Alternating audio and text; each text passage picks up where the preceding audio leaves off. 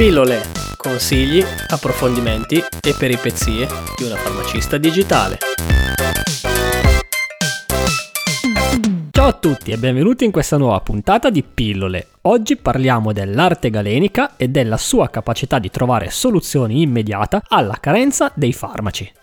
Ciao a tutti e ciao Manuel, oggi parliamo della mia amatissima arte galenica insieme al nostro galenista preferito, ovvero il farmacista Carlo Squillario dell'omonima farmacia Squillario di Torino. Ciao Carlo e benvenuto, grazie per esserti prestato nuovamente per una nuova puntata del podcast.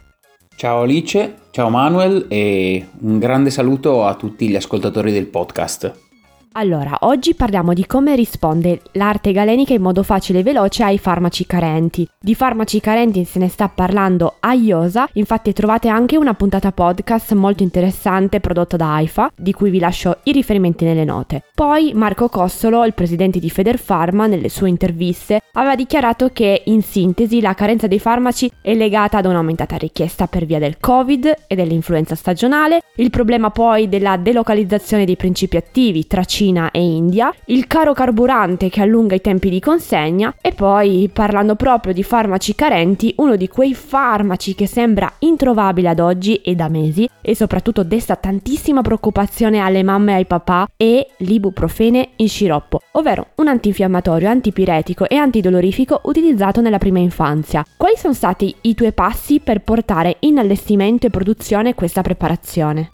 Sì, l'ibuprofene in sospensione lo produco ormai da giugno, quando il Nurofen famoso era diventato irreperibile qualsiasi altro farmaco industriale. All'inizio facevo solo il gusto arancia nel dosaggio da 100 mg, poi ho acquistato l'aroma fragola e dopo a seguito di richiesta ho fatto anche il dosaggio più elevato da 200 mg. All'inizio ho cercato le formule sospendenti, buttandomi poi su quella che eh, venne chiamata Master Suspension Formula, americana, pubblicata un po' di anni fa sull'International Journal of Pharmaceutical Compounding, che è l'unica vera rivista per addetti della galenica americana e dove usa come agente sospendente la famosa gomma xantano che si usa anche in cucina. Hai avuto problemi di reperimento di principi attivi o di materiale per l'allestimento oppure di materiale di confezionamento? All'inizio trovare l'ibuprofene come principio attivo era abbastanza complesso perché comunque le aziende di materie prime non erano assolutamente pronte ad avere così tanta richiesta come era successo per i microclismi di diazepam eh, un anno e mezzo fa. Poi fortunatamente sono riuscite loro per prime a procurarsi l'ibuprofene e darlo poi a noi farmacisti preparatori che se non avevano idea di che base sospendente usare la SIFAP che è la società italiana farmacisti preparatori aveva dato delle linee guida e una ricetta da seguire passo passo. Come ha risposto la clientela alla tua tempestiva produzione? Hai avuto un aumento di clientela o passaparola? Hai visto più ingressi in farmacia? All'inizio la gente non era scettica, molto di più, scetticissima, non si fidava del farmacista preparatore e dei miei colleghi che portavano la mia esperienza perché li avevo formati indicando loro che cosa avevo fatto e come si era fatto. Questo giugno-luglio. Poi settembre-ottobre, quando i farmaci industriali non si trovavano e la gente era stufa di girare a destra e a manca, diciamo che si sono adattati e si mm, dicevano va, sì va bene, va bene il vostro, ma sempre con una punta di scetticismo. Però poi diciamo che eh, molti sono tornati dicendo eh il vostro lo prende molto più facilmente che non il farmaco di marca, quindi complimenti a voi e ai farmacisti che lo fanno. Ho visto anche la tua produzione di diazepam in microclismi che fino all'anno passato erano introvabili, farmaco assolutamente necessario in caso di crisi epilettiche e convulsioni nei bambini. Hai realizzato altre preparazioni legate proprio alla carenza di farmaci industriali? Sì, il diazepam è stato un must dalla seconda metà del 21 fino al 2022 tutto, fin quando non è tornato il micropam. Però alcuni pediatri, uno in particolare che sta abbastanza vicino alla mia farmacia, preferisce ancora far allestire il farmaco galenico piuttosto che far usare il farmaco industriale. Altri farmaci che ho fatto sopperendo alla mancanza di industriale sono un telmisartan liquido, questo ancora diciamo ai tempi del Covid nel 2020, che è il telmisartan che si usa per l'insufficienza renale nel gatto. E eh, non si trovava, si chiama Semintra, adesso si trova e quindi ho smesso di produrlo. E un altro è il, lo spironolattone in compresse che il 10 mg è un dosaggio che l'azienda proprio non fa più, sempre per veterinaria. In ultimo, da veramente poco, da un mesetto sarà, il Loniten che sono compresse di minoxidil da 5 mg usati come antipertensivi, non si trova e quindi io le allestisco tranquillamente sotto ricetta magistrale nell'arco di 48 ore e ovviamente dico già subito di farsene fare tante perché sulle basse numeri di capsule e praticamente non siamo competitivi. Io gli dico guardi ne faccio 100-120 che sicuramente risparmia. Ho visto che stai sperimentando tante nuove produzioni e ne sono felicissima di vederti continuamente all'opera. Ci vuoi raccontare qualche novità che hai introdotto recentemente nel tuo laboratorio galenico?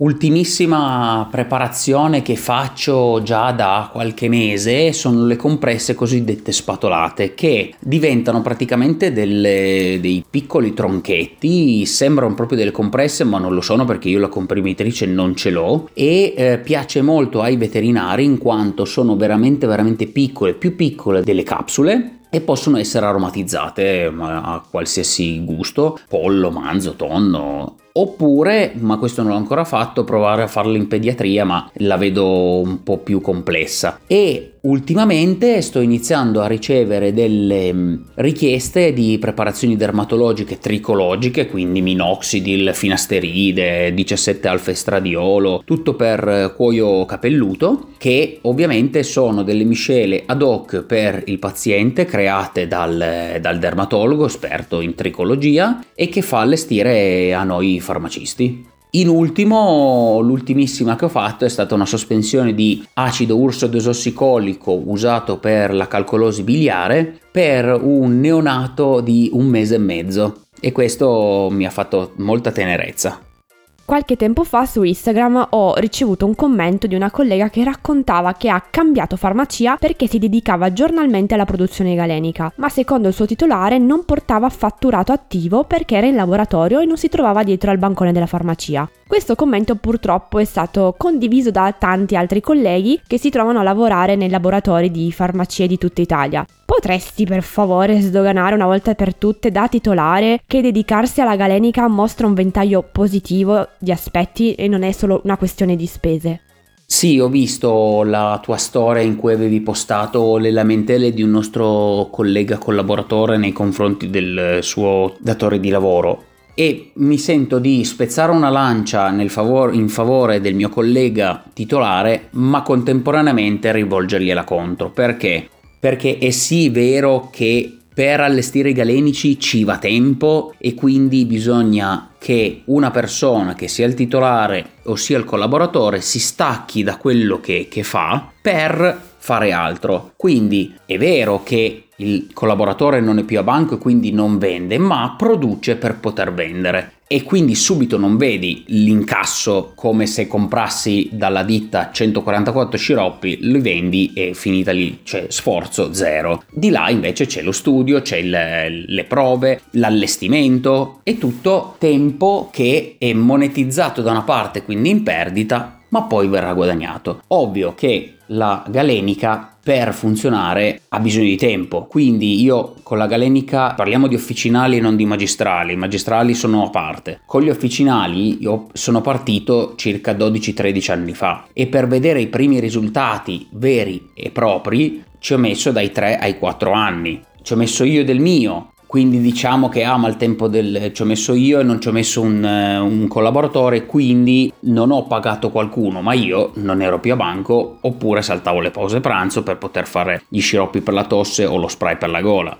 ma dall'altra parte, dopo 3-4 anni, la gente torna perché dice no, guardi, io voglio il vostro sciroppo per la tosse perché è l'unico che funziona, voglio il vostro spray per la gola, voglio il vostro gel a base di diclofenac perché è quello che funziona. Quindi la gente poi torna indietro perché è fidelizzata al risultato che vuole tenere, lo vuole tenere tutto e subito e quindi con le cose che facciamo noi, che non trova in giro, funzionano. Quindi se qualcuno del podcast che sta ascoltando ha voglia di fare un salto da me e vedere come funziona il laboratorio, tutti i sacrifici che uso, tutte le, le, varie norme di buona preparazione che seguo, li vuole vedere, io ben, ben volentieri apro le porte del mio laboratorio senza problemi, ci facciamo una o due chiacchierate e così poi qualcuno magari esce più incentivato nel proporre al suo datore di lavoro o lui stesso a continuare la galenica.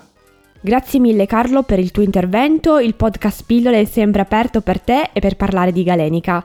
Grazie a te Alice di avermi dato la possibilità di nuovo, nuovamente, di parlare di quello che più mi appassiona in questo momento e un saluto a tutti, un saluto a Manuel e a tutti gli ascoltatori del podcast. Grazie mille ancora al dottor Carlo Squillario. Se vi è piaciuta questa puntata iscrivetevi a questo podcast. Per farlo trovate tutte le informazioni sul sito web www.pillolepodcast.it. Di nuovo un saluto a tutti e alla prossima puntata. Ciao!